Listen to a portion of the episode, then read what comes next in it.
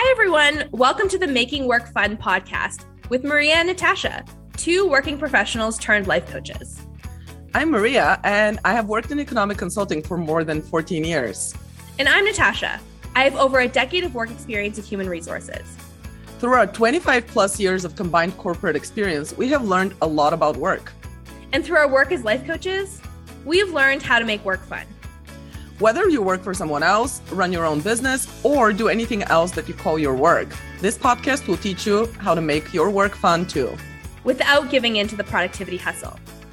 So let's dive right in.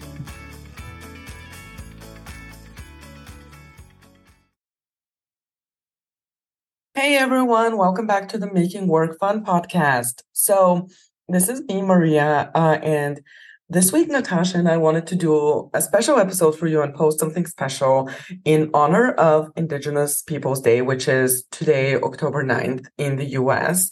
So I today I'm going to be posting an interview that I did with Professor Barbara Creel, who is a professor, a law professor at the University of New Mexico School of Law, and she is an expert in Indian country criminal defense, and she's also a member of the Pueblo of Jemez. And she is a friend of mine, and she graciously agreed to do this interview with me. Um, the context of the interview is actually for the American Bar Association antitrust section, where um, I volunteer. So I've, within the, that section, I volunteer um, at a committee that I am co-chairing a committee called Diversity Advanced, which you're going to hear me refer to in the episode. And as part of that um, committee, whose uh, our work is to increase diversity and inclusivity within um, the antitrust law section, as well as just the antitrust field in general. As you know, in my non-coaching career, I am an antitrust economist. So this is the context for all of this. So the interview that I did with Barbara, um, Professor Creel, is for the ABA antitrust law section. And it's basically questions that Diversity Advanced members submitted to us um, related to Indigenous Peoples Day, related to um, Native American law and representation in the law and issues facing the Native American community. And so Professor Creel, again, just graciously donated her time and helped us um, or answered uh, our members' questions and provided a lot of really, really amazing education. And so this conversation was very good. And that's why Natasha and I decided to also share it with you all, um, whether you work in the legal field or not. I think it's going to be really informative and helpful. So, hope you enjoy it, and we will talk to you again in a couple of weeks. Hey everyone, I have Professor Barbara Creel here today, who is a law professor at the University of New Mexico, and who has graciously agreed to answer some of the questions that um, Diversity Advanced members have sent us um, regarding Indigenous Peoples Day, which we're celebrating today. Uh, so thanks so much, Barbara, for being here. And I'm going to let you introduce yourself and tell us a little bit more about your current work and what you specialize in. Great. Thanks, Maria, for inviting me. I'm so excited to be here. And I'm just honored um, that you've chosen me to talk um, with you about myself on an Indigenous Peoples Day. Um, to a little bit about myself. I'm Barbara Creel. I'm from the Pueblo of Jemez. That's one of the 19 pueblos in New Mexico and one of the 23 tribes with land or, or um, connection to New Mexico.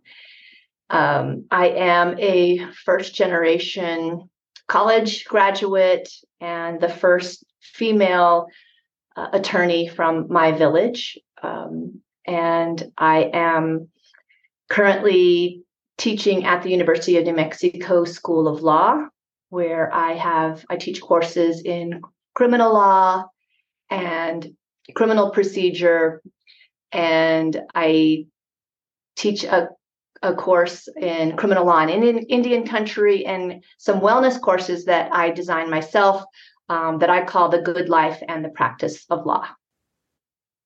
I love that. Thanks so much. Um, so, one question that I asked you before we started recording, and you said I should ask you on video because it's a good question that I'm sure others are wondering as well, is which term do you prefer as we talk today? Do we do you prefer Native American, Indigenous, or a different term, and why? Yes, thank you for asking that because that's an individual preference, and there isn't, uh, in my view, a right way or a wrong way um, well, there's probably right ways, but uh, probably wrong ways, but not a particular particular right way. I'll put it that way.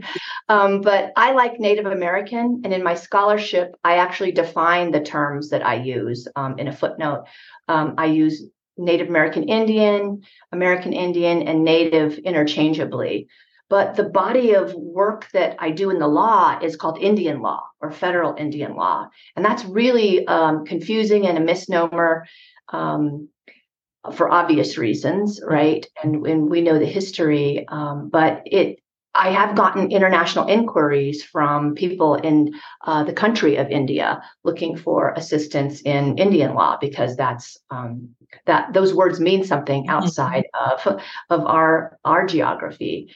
Um, so uh, people in the um, in the world also use the words indigenous and um, we've changed the name of our program at the law school to the law of indigenous peoples program because that is has uh, seems to be more inclusive and more um, accurate. Mm-hmm. but um, personally i i call myself native a native woman an american indian woman. Great, thank you um, so, what issues do you find to be most pressing in the Native American community right now? The most pressing issue, in my view, is invisibility. Mm. And I mean that um, sincerely, that people um, in the world don't know enough about natives, about the history, the culture, about the native next door, about the current um, uh, issues facing Native Americans. And because of that, because there isn't any touchstone um, in modern times, what happens is natives get defined by um, stereotype, um, backward looking, um, by mascots and, and other ways that natives have been frozen in time. There is, um, over the history of federal Indian law, there's been this myth of the vanishing Indian. And the idea was that natives are, are going away because of um, assimilation or acculturation, uh, genocide, and, and manifest destiny. And so they need to be captured. And so in Washington D.C., where you are, there in the portrait gallery, there's there are many Native American portraits, and there's even uh, photography, whole photography um, um, settings that demonstrate natives in their natural environment. Mm-hmm. Um, and so, a lot of times, that's what people think natives are or or should be. Um, and then over the summer, I was able to go to uh, New York to see a show with my daughter, and we went to the Natural History Museum. And there are these whole uh, galley galleries of Native American villages and dioramas and and uh, blurbs about who natives are and, and what they are. And I finally got it, like seeing it from another perspective. These are words that I've heard people tell me what natives are. I'm like, oh, they're getting it out of this museum or this book or this or this um, collage.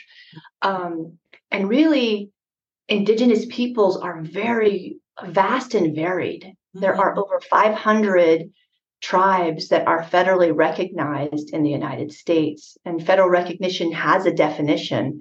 It means that Native people have a different political status vis a vis the United States and they're dual citizens, citizens of their own nation as well, that, that is recognized by the United States and citizens of the United States. But then there are state recognized tribes and unrecognized tribes, mm. peoples that uh, are indigenous peoples that have lived and come from the land um, that is now occupied by the US, but aren't recognized as such. And I've come in contact with um, all all of these different types of people and know them and know individuals that are representative of of that. Um, and so i have a, a much broader array but then most people don't. And so yeah. we get defined as whatever the media or the movies or um, the news the news uh, defines us. And so lately we've been defined, and this leads to your, your question, it really does, mm-hmm. about what are the biggest problems. Most people would say, oh, the statistics, the negative statistics that are haunting Native Americans. And that would be um, the the terrible numbers demonstrating natives um, uh, and suicide rates, uh, juvenile deaths, mortality rates, um, health disparities with particular types of diseases, um, diabetes, um, and uh, drug and alcohol issues, things like that. And those numbers are are in the data, um, but that doesn't define us either. Mm. Those are those are issues that need to be addressed by not just natives, but by the larger population and and the experts and, and professionals.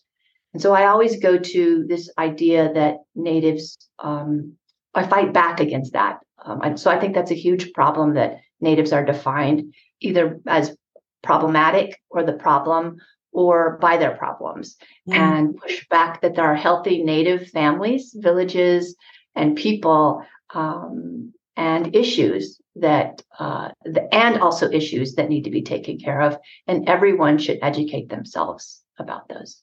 Mm, yeah absolutely and i love what you said i mean i love everything you just said um, but I was, I was thinking of this thing that we don't often like think about as defining communities by their issues. The fact that the issues are there means we have to educate ourselves about them and you know solve them but that doesn't mean the community is the issue. It's just this is a social like you said it's a societal problem. It's not a native american problem and it's something we all need to take care of. And speaking specifically of the legal community what can the legal community do to address some of these issues yeah, thank you for saying that, Maria. I um, I feel like you you heard me in in that rant. Um, what can the legal community do? I think this is a really hard question um, because um, as a lawyer and a legal scholar and a teacher, um, we like to think that lawyers can be the answers but sometimes lawyers are the problem, right? Um, especially when they only view things through a particular cultural lens. And so historically, lawyers have been um, uh, part of the uh, part of the political issues and the infirmities um, that have led to some of being marginalized people now. Um, but there's also the, the paradox that that I just said everyone needs to have more education about native native peoples in your own area the people that used to live in the area the people the tribes that were terminated uh, the burial grounds the ancestral lands um, the markers the history of the uh, indigenous wisdom that led to uh, the discoveries um, and modern advancements that we enjoy today. All of those are are really important. And as far as the legal field goes i think it's it should be required that the, the indian law is on the federal um, is on the uniform bar exam. So mm-hmm. federal indian law on the uniform bar exam would be would take us so far um, in advancement so that people could have a generalized foundation knowledge, at least in the history of tribes and, and the United States, if, if not more. Um, and that education, I think, should start in third grade. Mm. Um, that's not my idea. That was an uh, idea put forth by um, an Indian law professor and, and scholar um, that it should just should be taught. But I repeat it whenever I get the chance to because I think that would that's a brilliant idea that we should all learn uh, Native American history mm-hmm. and federal Indian law at an early age. Mm. Yeah, that that sounds like obviously an amazing idea. So I think one way to increase, of course, knowledge within the legal community is I, I see it as sort of twofold, and I'm going to ask about the second part. The second, but one way is for for everyone to have more education on this or any education, because I think right now a lot of people don't. Any, yes. Any. Yeah, exactly. So it's not about more; it's about any. Good point. And I think the second part, and let me know if you agree, is to have also, of course, have more representation of Native American lawyers in the legal community. Yes yes, absolutely. Representation matters and the voice matters, but not just the stereotypical representation, mm. right? That that the diversity of tribes requires a diversity of views, and not all natives are um, are from a, a, rural reservation area, and not all natives are urban um, people, mm. and so um, there are not all tribes are casino tribes I come from a, a pueblo that's a, about an hour's drive away from Santa Fe and Albuquerque, and um, the city is encroaching more on the land, but it still remains very um, isolated. It's one of the most beautiful places in in the world. Um, this is my background here is uh, the, one of the streams that that runs through um, uh, our land. Mm-hmm. And um, I think there's just a lot of misinformation about native native peoples, and that that gets perpetuated in stereotypes. And that if we could learn something, we could learn more about the diversity of native views and viewpoints, and that we're we're not just one thing or the other, not backwards you know people that that need help and we're not this noble uh, magical uh, spiritual advisor either. There there are um, people that um, have very important roles in spirituality within the culture. Um, there are very uh, important issues in indian land and uh, in cultures. Um, but there's uh, but there's no one thing that defines all of us. Um, I was taught there's no pan Indian, and mm-hmm. that's part of that's an issue um, that might might strike against us, right? If if um, if you think of it that way. Um, but I like to think of it as the beauty of the difference that was always recognized um, in our ancestors. That um, a, a lot of time in our native tongue, we have a name for ourselves, and in my pueblo our language is Towa, and the name of our village is Walatowa, mm-hmm. and it means the people. And and so we are the people, and those are the other people. And mm-hmm. most natives uh, think of themselves that way, um, like this, this. These are my people, and th- these are these are other people. Um, and and that's that's sort of a centering of of uh, a native experience in in the language and, and the land. Mm. So not just representation for the sake of you know symbolic symbolism and symbolic representation but actual representation right and actual like diversity within that representation that reflects the diversity within the community do you have any ideas on how we can increase that type of representation in the legal community um, I, I want to say um, one more thing about representation mm-hmm. um, if I can, Maria. Of course. a lot of my work is in civil rights and the intersection between civil rights and Indian law or criminal law. And one of the things that I've found is that people think that Indian law is difficult or complex. And so they don't endeavor to learn more about it. But as lawyers, we're always dealing with complex issues and, and sometimes intractable issues.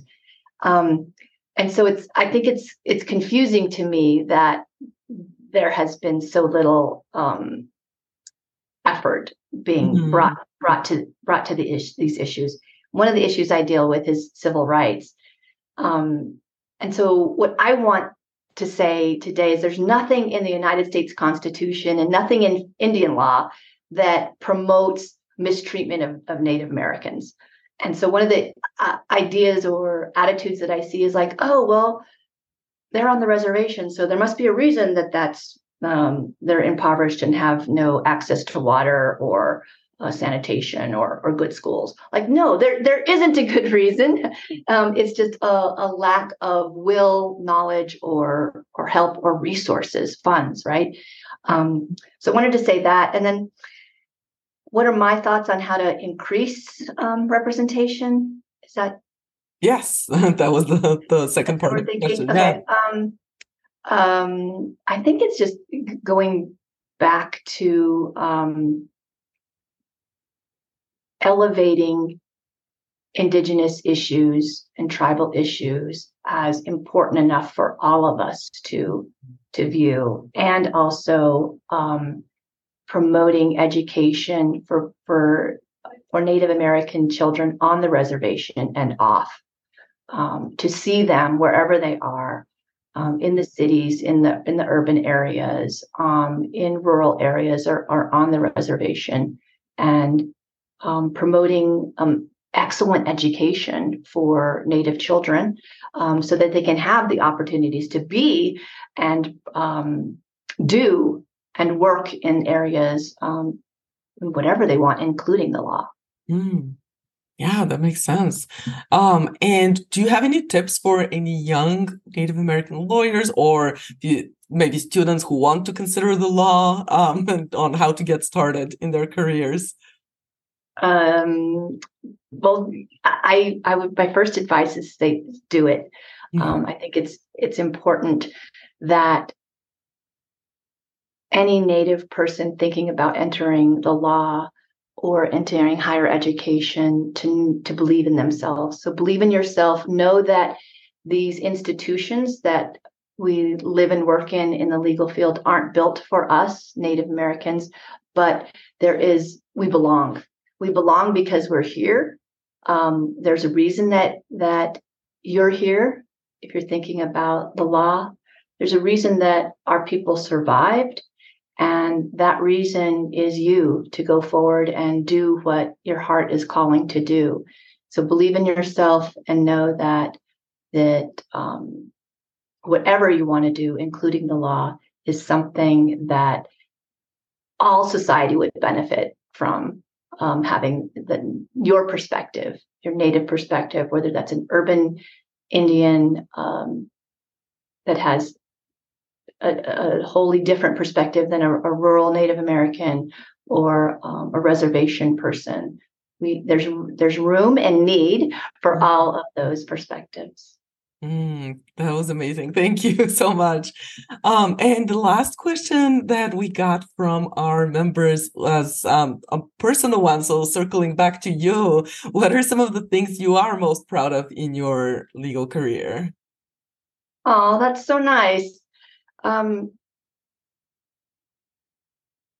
it's hard sometimes to take inventory of your your career, but I a couple things stand out for me, and that is um, working with um, prisoners, Native American prisoners in Oregon and New Mexico, and working on access to spiritual um, guidance and, and leadership, um, what you would call religious rights um, while incarcerated. Um, my work in federal habeas corpus. Uh, to challenge the wrongful convictions of Native peoples um, and then an, another sort of different um, piece of work that I did was I had the privilege of working on the Columbia River to restore uh, an ancestral fishing village called Celilo Village that was um, nicknamed the Wall Street of uh, of the Columbia, the place where the native peoples and non-native came together to trade and um, it was inundated by the placement of um, the dams along the Columbia to drive the hydroelectric plants that were designed in the 1950s. And the village was was the falls were drowned, and the village um, was m- removed to to higher land, and was left with um, some old um, United States uh, surplus um, buildings from from the war, and the when I was the tribal liaison for the Portland district of the Army Corps of Engineers, we went in and redeveloped that area and built homes and um, from the infrastructure up, you know, from the plumbing to the uh, fire hydrants to the homes that were actually designed for the people to live there. And it went from um, uh, a dilapidated area that was completely neglected to um, to uh, the fishing village that it was meant to be with um, the intertribal governance working um, on that um, area of trust land.